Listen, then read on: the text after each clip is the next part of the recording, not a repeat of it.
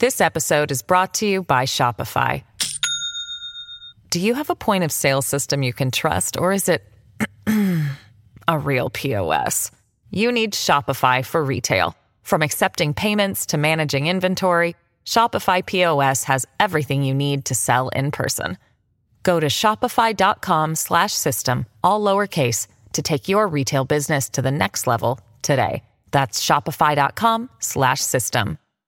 Hello, everybody. This is Marshall Poe. I'm the editor of the New Books Network. NBN listeners like to read books and buy them. So we thought we'd tell you that right now, our friends at Princeton University Press are having a remarkable site wide sale. You can get 50% off books, including ebooks and audiobooks, with the code 50, F I F T Y, at checkout until May 31. You can save some real money on Princeton University Press books. I encourage you to go there and check it out. Welcome to the New Books Network. Hello, everybody, and welcome back to New Books in Human Rights, a podcast channel of, on the New Books Network. I'm Rin Veith, uh, a host of the channel, and today we'll be talking with Dilek Kurban about her new book, uh, Limits of Supranational Justice The European Court of Human Rights and Turkey's Kurdish Conflict. Uh, welcome, welcome to the show. I was wondering if you could um, I was wondering if you could begin by telling us a little bit about yourself. Sure. Um, thank you for having me.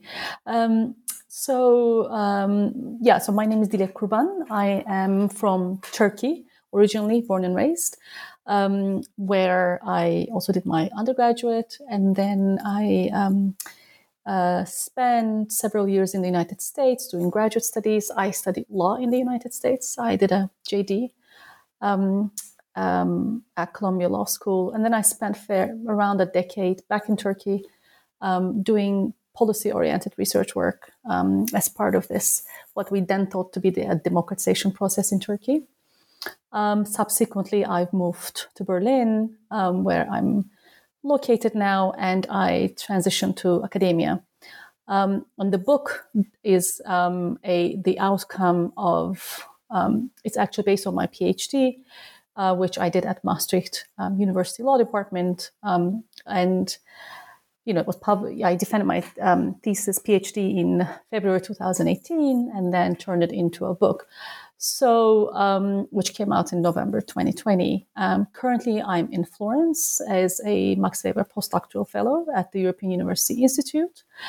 And, um, and, I'm a sociological, sociolegal um, researcher. I'm a human rights lawyer engaged in sociolegal um, research. And the book is really the product of a couple of things, I would say. I mean, it's, it's, it's my, it's based on my observations, my observations and the empirical data um, that I gathered doing field work in Turkey during this phase that I mentioned earlier when I worked at a think tank doing um, policy work.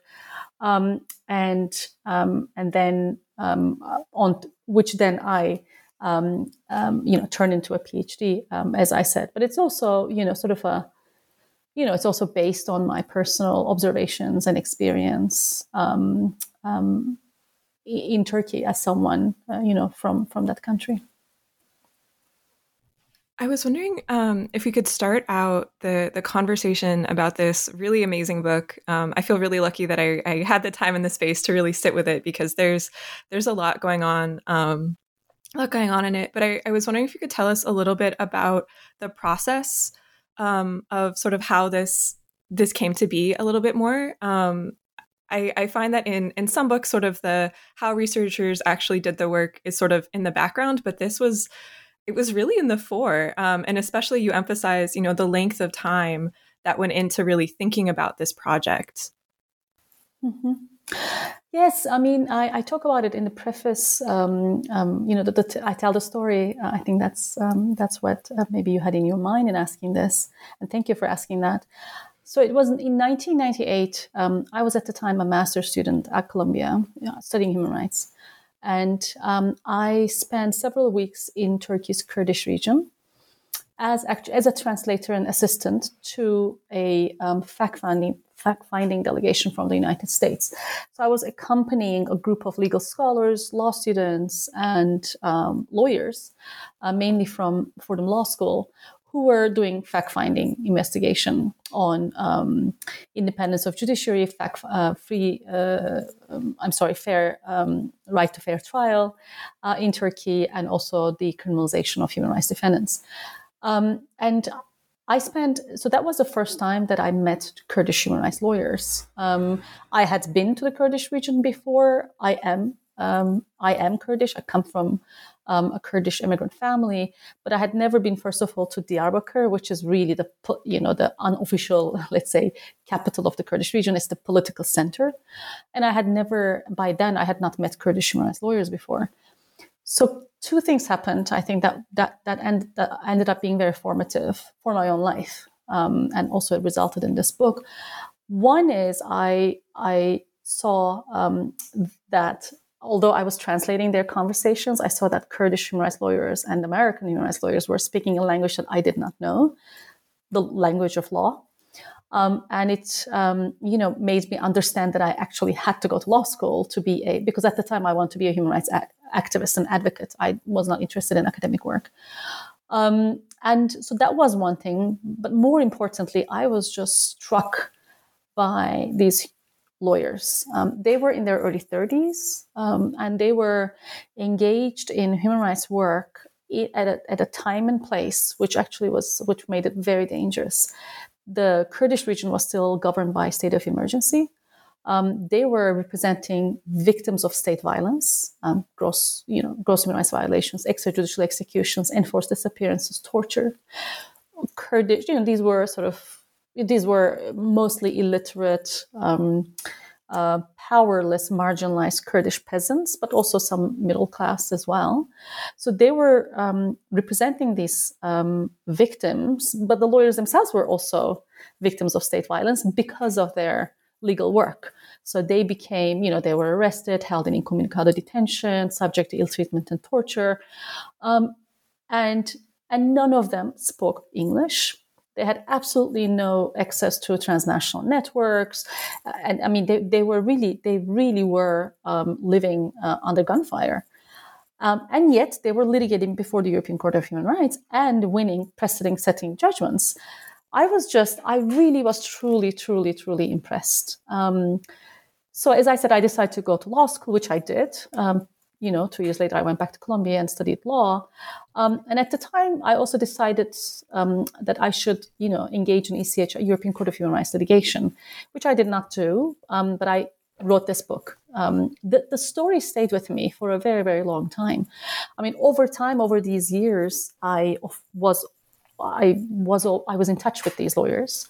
Um, some of them became my very good friends, who are still very dear friends and colleagues. Um, along the way, I met new ones um, I engaged in uh, collaborate all sorts of collaborations. You know, sometimes we we organized advocacy events together. Sometimes I interviewed them as part of my um, field work.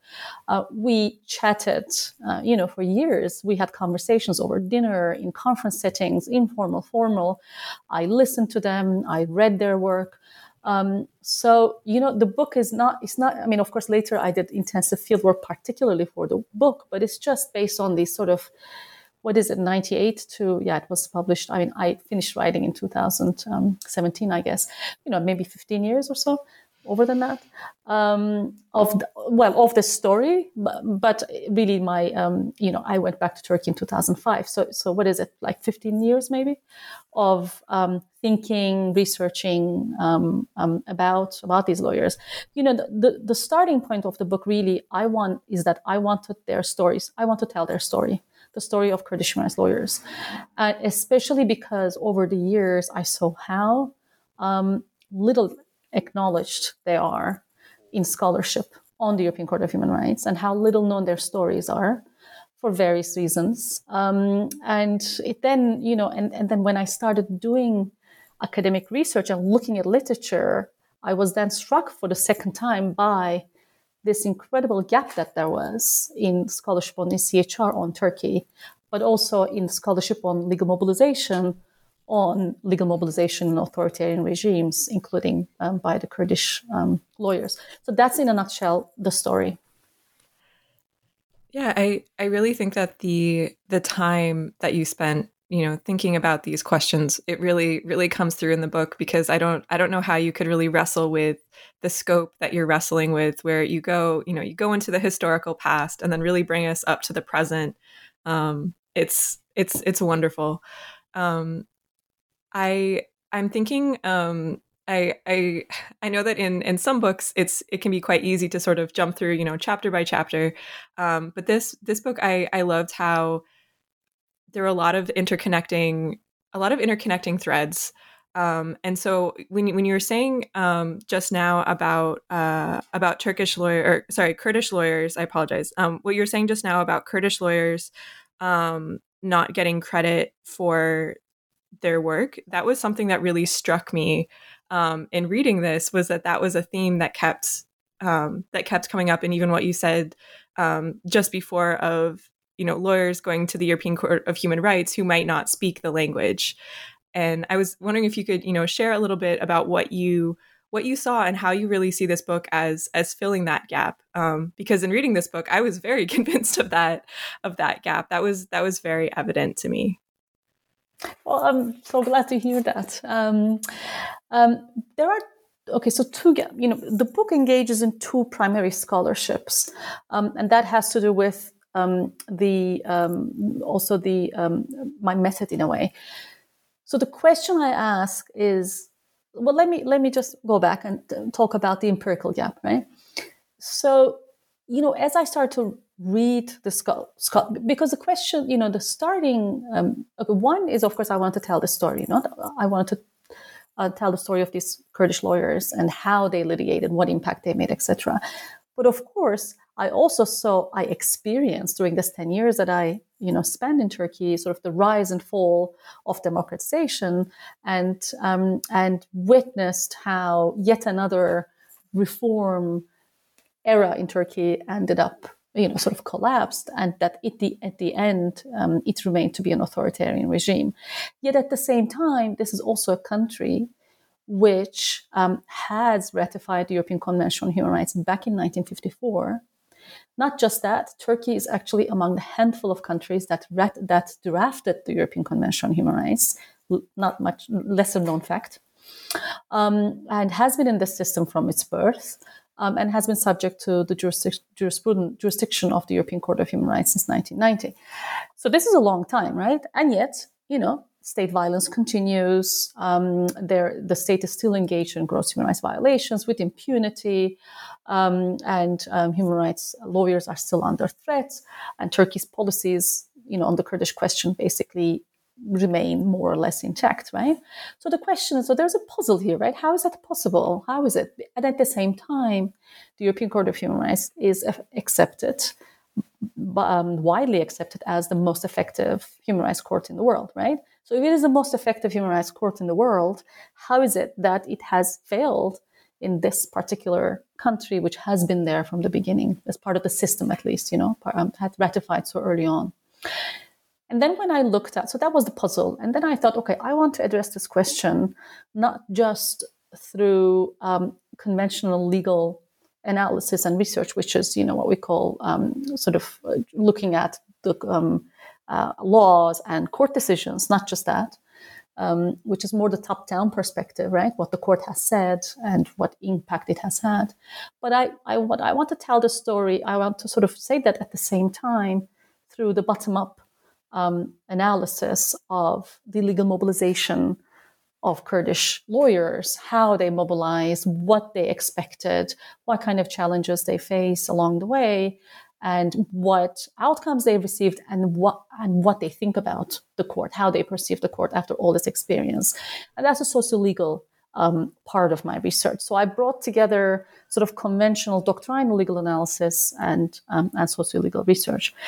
So that means I engaged in two roughly scholarships, right? The first is top-down conventional um, uh, sort of um, legal analysis, I looked at the scholarship, which is also interdisciplinary, by the way.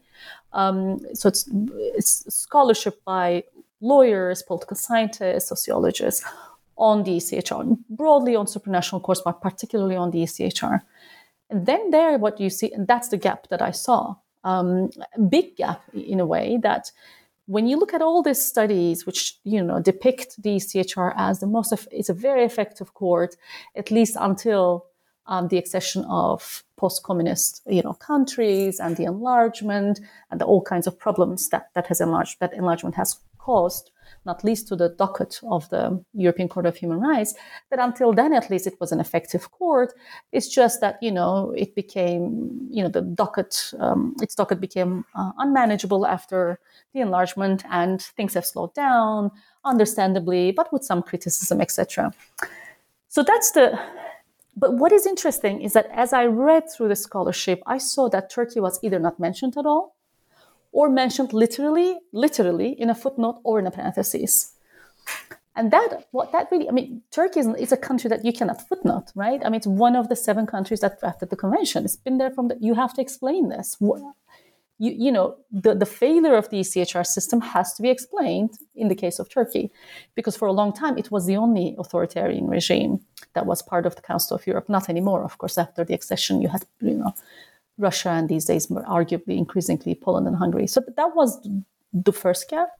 The second is when I looked at legal mobilization um, scholarship, um, and I have to emphasize, of course, that legal mobilization scholarship is a, is a emerging. It's it's more recent, particularly in the European context.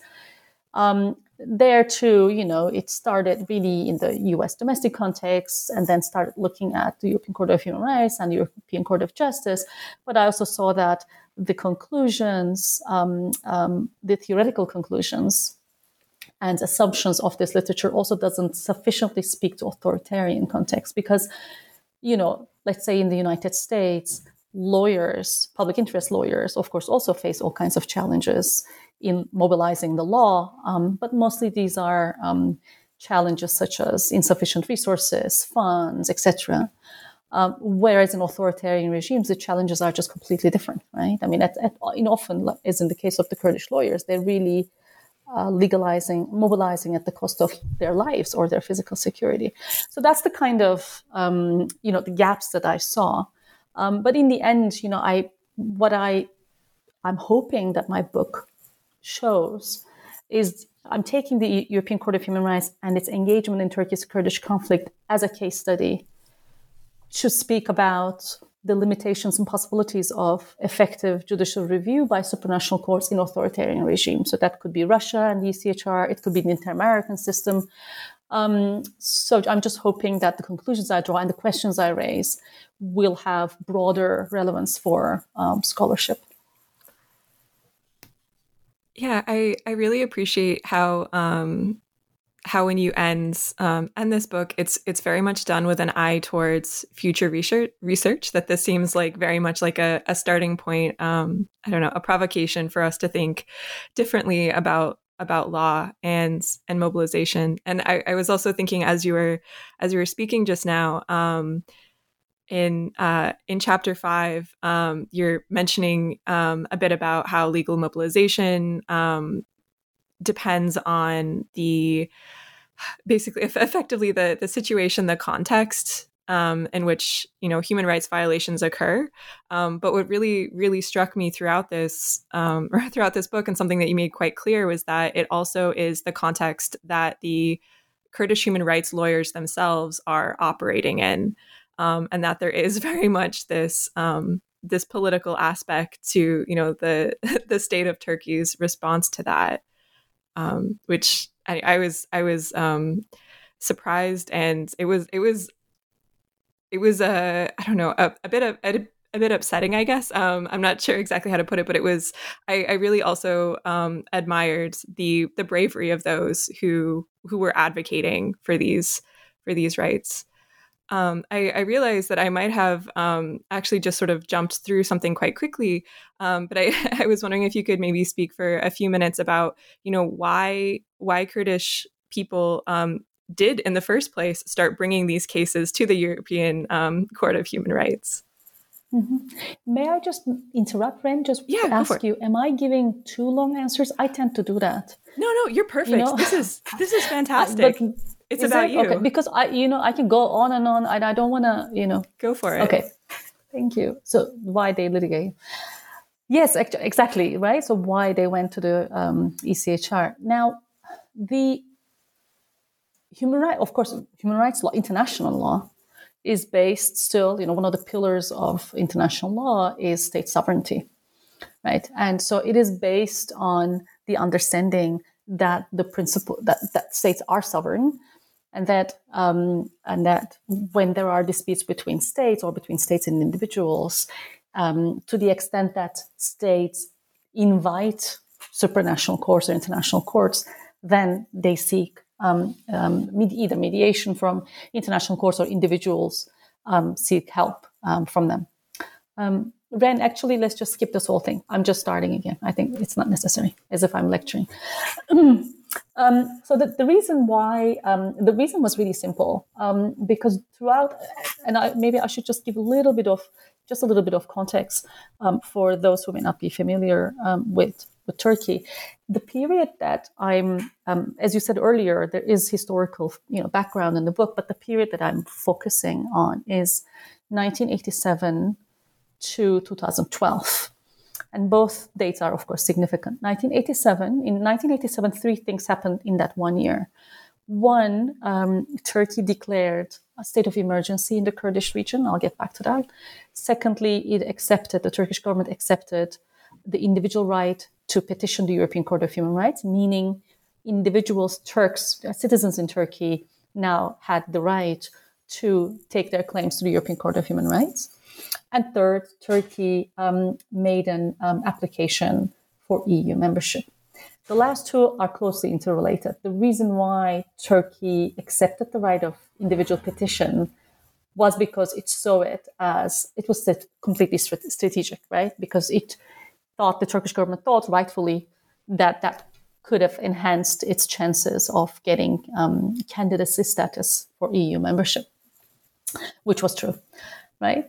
But it's also ironic that uh, that the government gave, in a way, empowered, potentially empowered its citizens um, at the same time as it declared emergency in the Kurdish region.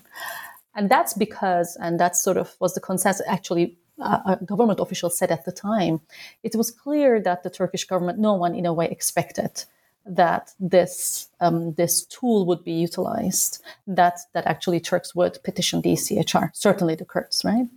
And the reason why there was a state of emergency declared is because since 1984 there was a civil war going on between the PKK, um, Kurdistan Workers' Party, PKK is the Kurdish acronym, and the Turkish military in the region. Within the framework of of that um, war, which is a civil war, which the Turkish government um, has always characterized as, you know, counter terrorism, that, you know, fight against terrorism. Um, gross violations were com- um, uh, committed by um, by the official and unofficial agents of the Turkish government. Um, PKK also engaged in gross violations, but um, because international human rights law is based on state responsibility, my book is only uh, focused on what the Turkish government's agents have done. And there are four categories torture, forced displacement coupled with property destruction, enforced, judici- uh, enforced disappearances, and extrajudicial executions. So, what was going on in this region, which was governed by emergency rule, where um, government officials, military and civilian officials, were granted with extraordinary powers of, for example, evicting civilians from their homes without giving them um, uh, um, accommodation or uh, any assistance, just basically kicking people out of their homes. Uh, exiles, ex- I mean, there were just broad, broad, broad powers, media censorship, etc.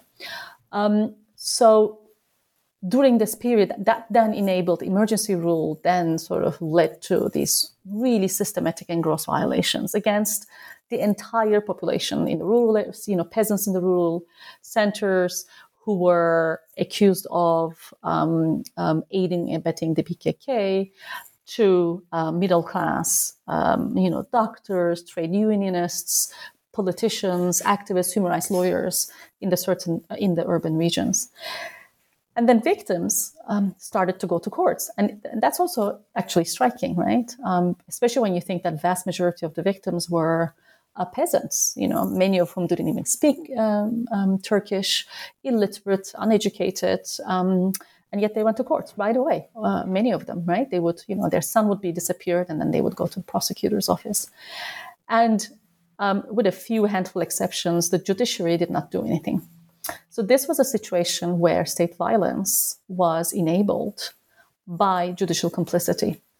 Turkish judiciary basically watched, it sort of stood by and watched, right, and enabled uh, this to co- either prosecutors would not do any, open any case or conduct any investigations, or sometimes they would, but then they wouldn't issue, you know, sort of, um, uh, they would just end uh, their investigations, or in rare cases where a case was formally opened up, uh, courts would often issue lack of jurisdiction and just dismiss the case. So, and then because then, and then, you know, these Kurdish lawyers found out about, they knew about this, you know, decision that the ECHR was available, and they basically said, okay, let's try, let's just go. And at the time, it was very fairly easy to um, apply to the ECHR. You did not have to speak English. They would just form out forms in Turkish and fax it. That's why the reason why they applied mainly is because they had absolutely no um, uh, remedy in Turkish courts. And that's ironic in a way because international human rights law is based on the principle of state sovereignty. And in the case of the European Court of Human Rights, this translates into this principle of exhaustion of domestic remedies. The understanding is that um, applicants can only file their petitions with the ECHR, meaning people can only go to the European Court of Human Rights after they demonstrate that they've exhausted all the domestic legal remedies at home. So you first have to go to your own courts, right? And what happened basically is that ECHR, in the end, had to do an ex- had to give an exception. You know, in the famous 1996 Akdivar judgment, Akdivar and others, the court said basically saw the reality that in the emergency region there was no, um, the courts were not hearing these cases. People had no place to turn to, you know, among judicial authorities. So the court said, okay, I'm going to make an exception on a case by case basis where uh, there were there are no adequate um, remedies, then I mean, if the domestic remedies are not adequate or if they are not existing, then this exception doesn't apply. So that's how it started. This episode is brought to you by Shopify. Do you have a point of sale system you can trust, or is it a real POS? You need Shopify for retail, from accepting payments to managing inventory. Shopify POS has everything you need to sell in person. Go to shopify.com slash system, all lowercase, to take your retail business to the next level today. That's shopify.com slash system. Something that um, that really struck me throughout throughout the book, and I think um, perhaps some of this too is I uh, I'm also sort of in the the socio legal world as well, and I I find questions of evidence and proof really important and uh, sometimes can be quite upsetting.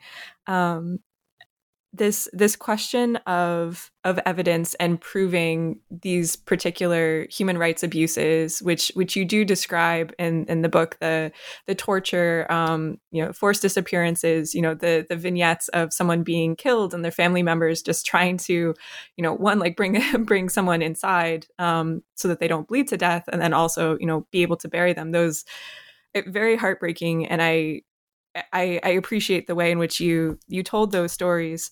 Um, I was I was wondering if you could speak a little bit more about this this question of of evidence and proof because it seems to be a, a big issue both in terms of the the Kurdish lawyers who are really trying to prove that these you know what what they describe as happening actually happens while in the face of you know as you describe a few times of um, uh, Turkish military Turkish police, you know, destroying evidence or, you know, the, the state just saying, no, no, no, like this, this never happened. Right. I mean, that's really, I mean, that was uh, at the heart of these, um, one of the biggest challenges of these cases. Um, you know, I tell, so I tell the maybe just a little bit of background in a way is that, as I said earlier, I started in 1987 and until 2012. And 2012 is the reason, the, the end date because that's when um, Turkey, under EU pressure, uh, accepted, granted its citizens the individual right to constitutional complaint.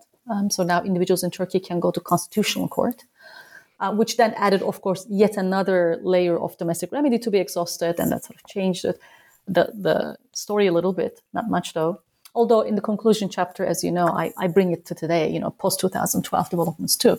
But let me close the parentheses and get back to you. Um, so the the reason why I started answering your question like this is because you know because I'm telling the story of a couple of decades of engagement, ECHR's engagement, I show I try to show how there is no one story. Right, there are phases. The ECHR's involvement and oversight has gone through uh, phases, which I broadly, I mean, I you know show um, you know three broad phases but one could of course argue that maybe it's more than that and what determined these phases were sort of the, the diminishing or increasing um, engagement of the ECHR were political and legal developments in Turkey, but also in the Council of Europe. You know, the enlargement, the reforms that were made in this European Convention system, or the reforms made in Turkey uh, because of the EU accession process.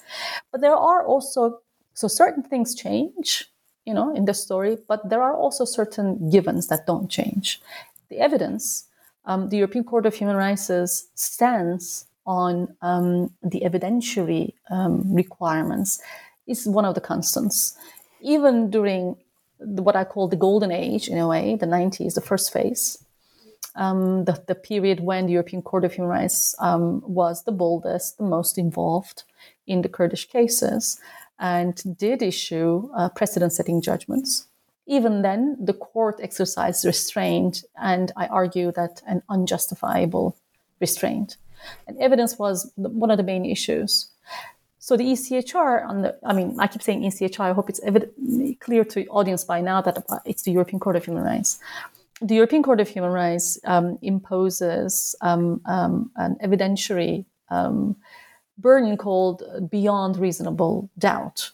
So applicants are required to demonstrate their claims beyond reasonable doubt, right? That, that an average, um, um, an average um, uh, uninformed individual should not have, um, you know, sh- shouldn't have sort of. It should be clear to uh, to an average person that that the applicant has actually made, a, made demonstrate supported his claims or her claims. Problem is, and this is this was actually an objection that was made to the court also internally by some of the judges.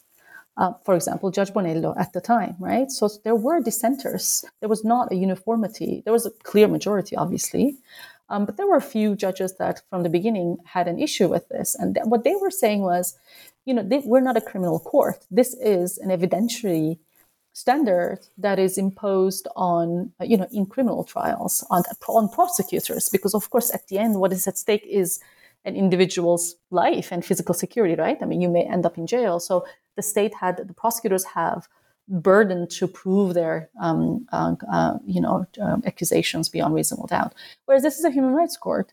We're establishing state responsibility, which will lead in, you know, if the state loses, compensation, um, or maybe um, some, uh, you know, general reform uh, requirements. This is just an an extremely high burden of proof, particularly in cases like this, which, as you mentioned, let's take enforced disappearance, right?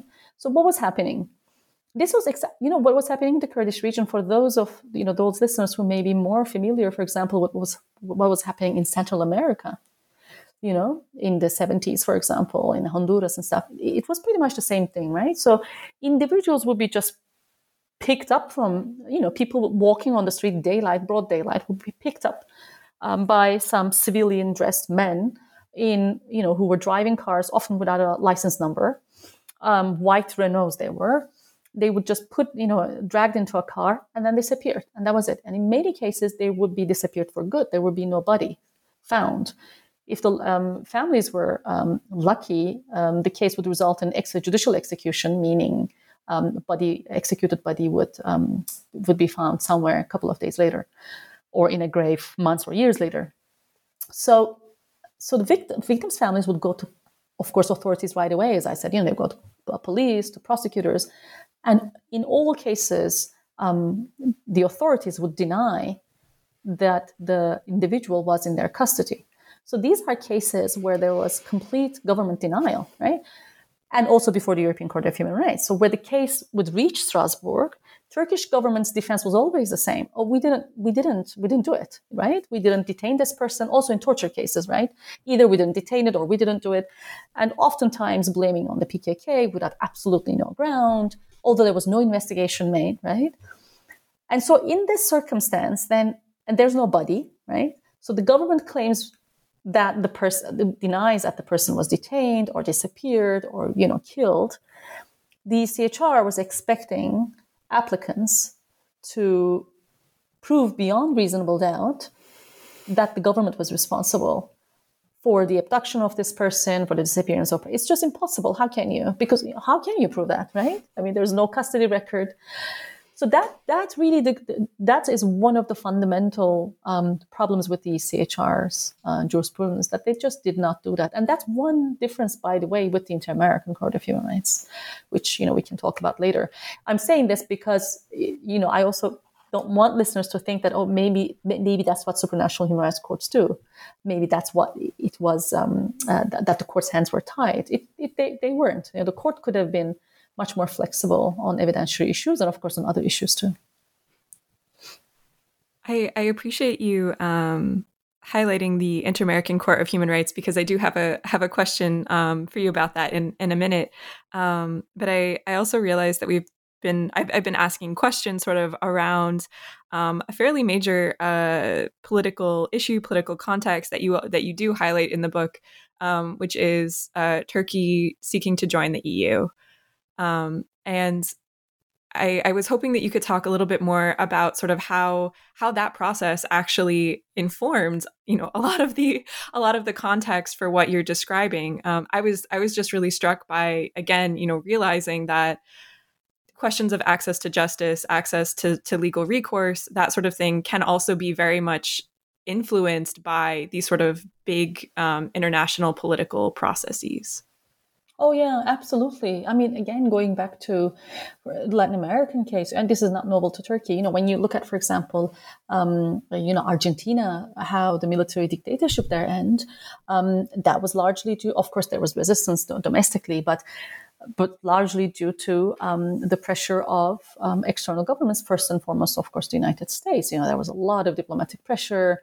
I mean, certainly the military defeat that they had in the Falklands also have. I mean, I don't want to deviate here, but the point I'm trying to make is, is that authoritarian regimes, such as Turkey, where in authoritarian regimes where the state is very strong and civil society is very weak, although we have a vibrant civil society in Turkey, but it's very weak and where state violence is rampant, where there's a historical legacy. I should also mention that this is it didn't start with the Kurdish conflict. You know, you can go back to the 1915 Armenian genocide. Um, yet another, you know, um, uh, um, a case of total impunity. But anyway, so in these contexts, um, external pressure and and and where um, when you're talking about countries which are economically not independent and which are dependent on um, you know foreign financial assistance or international trade or etc like turkey right um, so it's not a it's not a um, um, it's not a rich country. It doesn't have its own resources. It's really completely dependent on, especially the EU, in term you know financially. Um, there, external actors have a very important role to play. Political pressure, diplomatic pressure, do not necessarily end human rights violations do not necessarily lead to um, um, um, you know complete uh, regime change. I, I, mean, when I say regime change, I'm talking about legal regime, but they do they do make a difference. Now, in the case of Turkey, the reason there was this phase that I talked earlier where I was back in Turkey and engaged in this democratization program, you know, the, the process is um, that was the phase where the EU that, that was made possible by the EU's decision in 1999 to give Turkey candidate status, and then in 2004, end of 2004, to start accession negotiations. But especially the first one, because once you have candidate status, that then means that European Commission starts to um, monitor. There are there are these criteria that candidate mem- countries have to come, you know, com- um, uh, qual- uh, sorry, abide by, including human rights, rule of law, etc. And then you're monitored, right? And then the EU looks and they issue progress reports annually and say, okay, you've done this and this, but you still have to do this and this. And that that's where the ECHR came into picture because the European Union, not just in Turkey but in all candidate countries and later in accession countries, considered European Court of Human Rights' judgments as benchmarks in measuring progress, right? For example, you know, it would say, okay, the European Court of Human Rights found this case where violation in, for example, the presence of military judge in state security courts, you have to then remove these judges, right? You have to, uh, and then the and then the Turkish government started doing them. So the, the, there was a phase where there was really an opportunity. There was a window of opportunity for change, um, but more importantly, for the empowerment of civil rights movement in Turkey. I, for me, that's the most important part of it, because we know that so many of the reforms that were done. I mean, some were real, but many were cosmetic, and then many were rolled back. But what the EU really did, and I saw this firsthand because I was part of it, that whole process, is that it really opened up this process of it opened up space for democratic dialogue, for and and you see mush we saw mushrooming of NGOs, etc. Um, and it really empowered um, empowered human rights, you know, the human rights movement. So whatever change has happened was not the direct result of ECHR judgments, but it was because EU made ECHR judgments, use ECHR judgments as benchmark to, you know, to measure progress. And then the European Union, you know, made two mistakes in my opinion. One, um, the first is that they gave uh, accession status um, prematurely. That was too early. That decision. Um, you know, Erdogan had just came to power, and he and his government were he appeared serious and determined, and they wanted quick result. And the European Union, in order to support Erdogan against the military, which was very powerful in Turkey, um, made an exception for the first time in history. No other candidate country had such favorable uh, treatment. The EU basically started to started to start accession process, although Turkey had not yet fully complied with fulfilled Copenhagen the accession criteria. The language was that Turkey sufficiently fulfilled accession criteria, which I think was too, it was, that was not right, um, because then that lifted the pressure, reform pressure. But then the second uh, mistake that they made is that soon after, due to domestic developments in France, Germany, Merkel and Sarkozy coming to power, um, EU effectively ended, effectively, not formally, ended the accession process very soon after it started. And that was also not right because, you know, Turkey was making progress. Also, Cyprus had joined in the unanimity.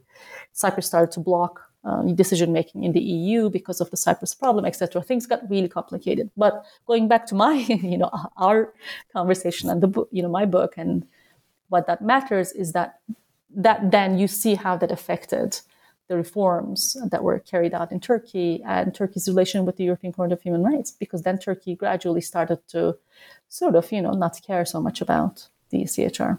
So it's never just about, of course, it's never just about law. No, it's law and politics.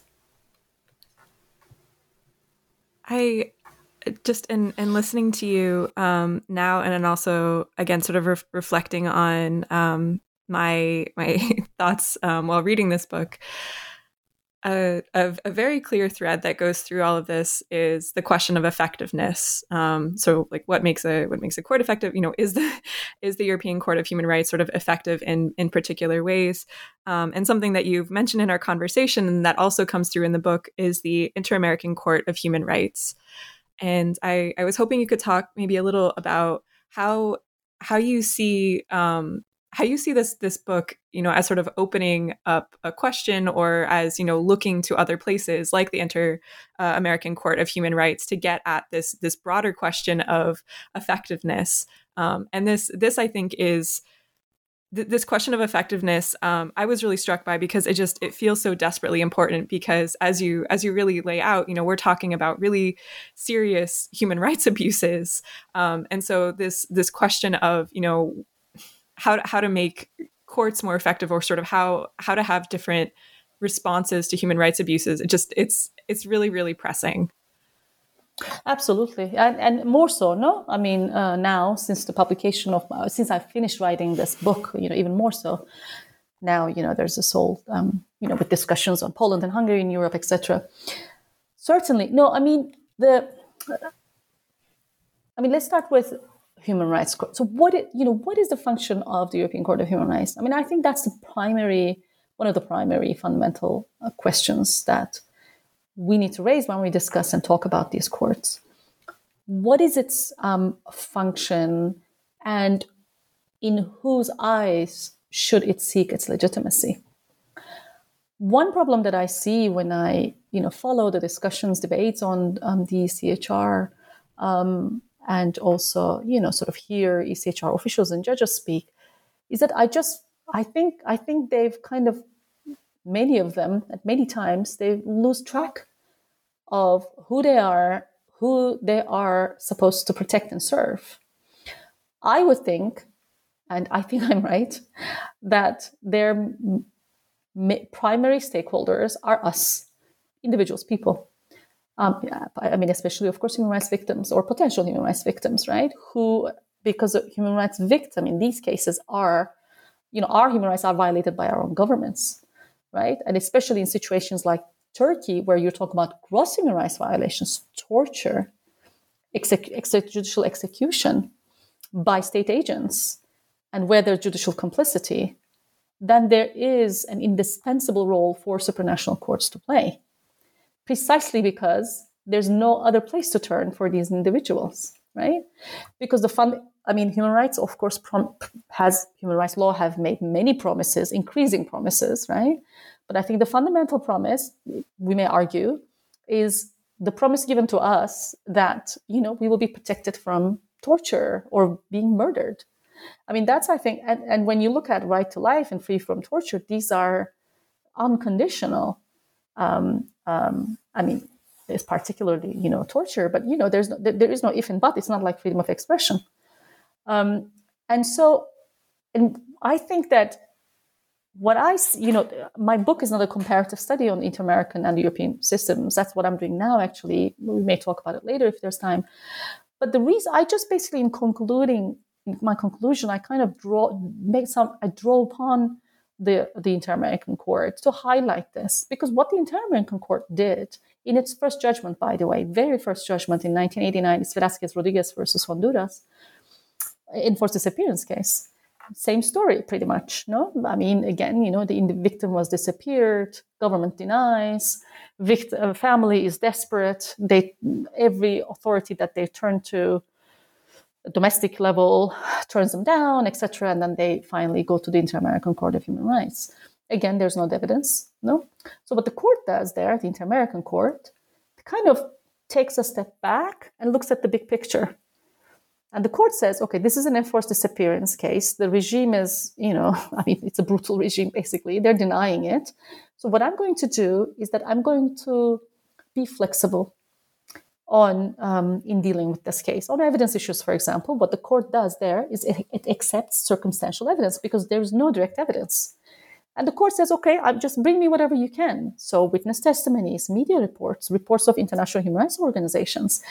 And then the court looks at the totality of this and says, it's not just Mr. Velasquez Rodriguez, there were others. And then the court says, well, there's a pattern here. You know, the families pretty much say the same story um, you know, the kind of vehicles, the way it's done, the denial, etc. And then you have these reports backing them up by also international organizations. And the Inter-American Court says there's a state policy here based on one case alone, based on because it accepts circumstantial evidence. It says that the Honduras was engaged in a policy, state practice of enforced disappearances against hundreds of people. The European Court of Human Rights, after dozens and dozens of judgments, very similar judgments, to this day has never said that that, that Turkey engaged in a policy of torture, that Turkey engaged in enforced disappearances, although, although non-judicial bodies of the United Nations, but also of the Council of Europe, of which the ECHR is a part of, and I'm here talking about the European Committee, for example, for the prevention of torture, UN's various special representatives, rapporteurs, etc., who base their reports on fact findings that they've done in Turkey unlike in Strasbourg, I mean, Strasbourg in some cases did fact finding hearings, but these people, these rapporteurs, committee members, they actually went to Turkey. They went to detention centers. They did interview victims and families and doctors and lawyers and government officials. And based on that comprehensive report, concluded that torture was systematic in Turkey, that there were enforced disappearances. And the ECHR did not take these into consideration as evidence. I mean, that, that, that begs explanation and we have to you know hold ECHR accountable for that so as long so going back to effectiveness i think the what i'm proposing humbly proposing in the book is that we really need to rethink effectiveness when it comes to authoritarian regimes everything that i'm saying concerns authoritarian regimes not liberal democracies where with all their imperfections there are courts functioning, people have access to, you know, judicial review, etc. In these contexts, authoritarian regimes engage in state violence, there's judicial complicity, and against minorities. Of course, we didn't talk about that, but the fact that Kurds are minority is important because minorities, by definition, are minority, also power, you know, in terms of political power, they just don't have the means to influence policies, etc. Is that we need to think about effectiveness in a different way. And I propose that a supranational court is effective if it does two things. And that comes back to the top down and bottom up dimensions I talked earlier. Um, the first is it's a it's a it's a court that is I mean effectiveness cannot be a matter of compliance because as I said authoritarian regimes rarely comply even if they adopt some reforms they're cosmetic they roll these you know reforms back etc. Courts are effective if they are exhausting all of their powers. If what I'm you know in daily uh, words in a way uh, if they're doing their best you know, if they're exhausting all of their jurisprudential tools and resources, right? Holding fact finding hearings, being flexible on evidentiary issues, um, um, narrowing margin of appreciation that they grant to governments, um, etc. Et and there are there's a whole list there. Um, so that's one, and the second is that's the bottom up is that they are effective. I think if they are open to the legal mobilization of minorities. You know, they have to they have to remain open. Um, whereas the ECHR, and this is a trend that has gone, um, it's become all the more clear in recent years in Turkey after the failed coup, is that the ECHR is now become is basically it has become a very very very inaccessible court for victims. It assumes um, the effectiveness of domestic remedies in Turkey. It you know rejects cases because um, individuals, applicants did not go to the constitutional court or went to constitutional court but did not wait for the result of their complaints. And I mean, the fundamental problem there is I think that the ECHR has been and remains in denial of the fun, of this basic fact that Turkey is not a democratic regime. So in a democratic regime, you cannot apply subsidiarity principle, this principle of um, you know that that supranational court supervision is subsidiary to those of domestic courts that we should first you know this domestic you know the the question that um, individuals have to exhaust domestic remedies. All of the what i'm saying in the end is that when it comes to authoritarian what i'm proposing is this. Courts have to have differentiated jurisprudence they have to make a difference between differentiate between authoritarian regimes and liberal democracies. And that's across the board in their procedural rules in their substantive doctrine in uh, you know in admissibility decisions friendly settlements we didn't even talk about that. But um, you know you cannot treat a liberal democracy and an authoritarian regime the same way. And they have to be much more stringent much more activist in their oversight when it comes to you know the cases that i'm um, uh, that, that my book is about. So that, in a nutshell, is and the Inter-American um, court seems to be. I mean, of course, there are. I know kind of uh, objections that can be made. It's a much uh, its docket can cannot even be compared to the European Court of Human Rights. The European Court of Human Rights is just basically overwhelmed. It's paralyzed. That's true. The Inter-American Court of Human Rights has to deal with a much smaller um, um, docket. But I think it's interesting is that we don't First of all, there's not much comparative work on these two courts, although it's you know there is an emerging uh, you know jurisprudence, uh, sorry scholarship. But it's interesting also is that you know, and I heard this from uh, inter-American, I mean scholars of the inter-American system. They also kind of complain that you know European scholars of the European system kind of assume that the better one is the European one, so the inter-American one has to learn from from the European one. I think when it comes to authoritarian regimes, especially, it's the other way around. I mean, there is because of the political history, of course, of the inter- of the Americas, you know, military dictatorships, etc. They and the way they, that the inter-American regime in general, not just the court, but also the commission. We have to emphasize the Inter-American Commission on Human Rights, which still exists. It's a two-tier system, unlike the European one. Is that they have a very valuable experience. I mean, really, in terms of dealing with these issues of transition, transitional justice, reparations, how to um, what kind of remedies to give in to victims of gross human rights violations, etc. That that the European Court has to learn from. The problem is that the European Court now is just so preoccupied, especially under its um, current president, um, with the backlog, and it's you know they they're just they have they're acting with self interest um, of uh, the, the self interest to basically get rid of as many cases as possible. I gave a very long answer again, Ren. No, that's, that's a that's a fantastic answer. Um, that actually that's a that's a really great answer in part because it it helps us sort of transition where um, we've taken up a lot of your time today, and I could I could definitely talk about this book for hours, um, but I won't ask you to do that, of course. Um, and you you hinted at a current project that you're working on right now, so I was I was hoping in the last few minutes if you wouldn't mind sort of letting us know what you're what you're working on now. Well, I mean, it's a it's a comparison comparative um, uh, project on the two systems, the Inter-American and the European Court of Human Rights. It's of course going to be um, law. I mean, it, you know, I'm I'm here for a year. Uh, it also my ability to do the project depends on my ability to raise funds. Unfortunately, for this, but what I want to do is to, to get, I mean, to, to seek answers to the question that I raised at the end of my, you know, in my book is that, is there something inherent to um, supranational um, judicial oversight? Um, I mean, the ineffectiveness, ECHR's failure in Turkey, to what extent was that inherent to the constraints of supranational oversight? Because obviously there are constraints. But to what extent it was because of the European Court of Human Rights' unwillingness to exhaust its powers, to make full use of its you know, powers.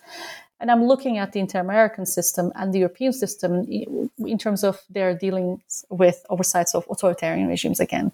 So it's comparative, um, and I'm looking at issues such as oversight of emergency um, um, powers, um, special criminal courts, evidentiary issues, etc., to see how the two courts two systems rather have dealt with that and whether there's you know what can what they can learn from each other.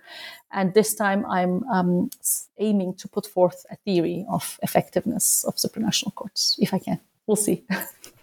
That sounds fantastic. Um, Dilek, thank you so much for being on the show today. Um, and have a have a have a great rest of your day. Take care. Thank you very much for having me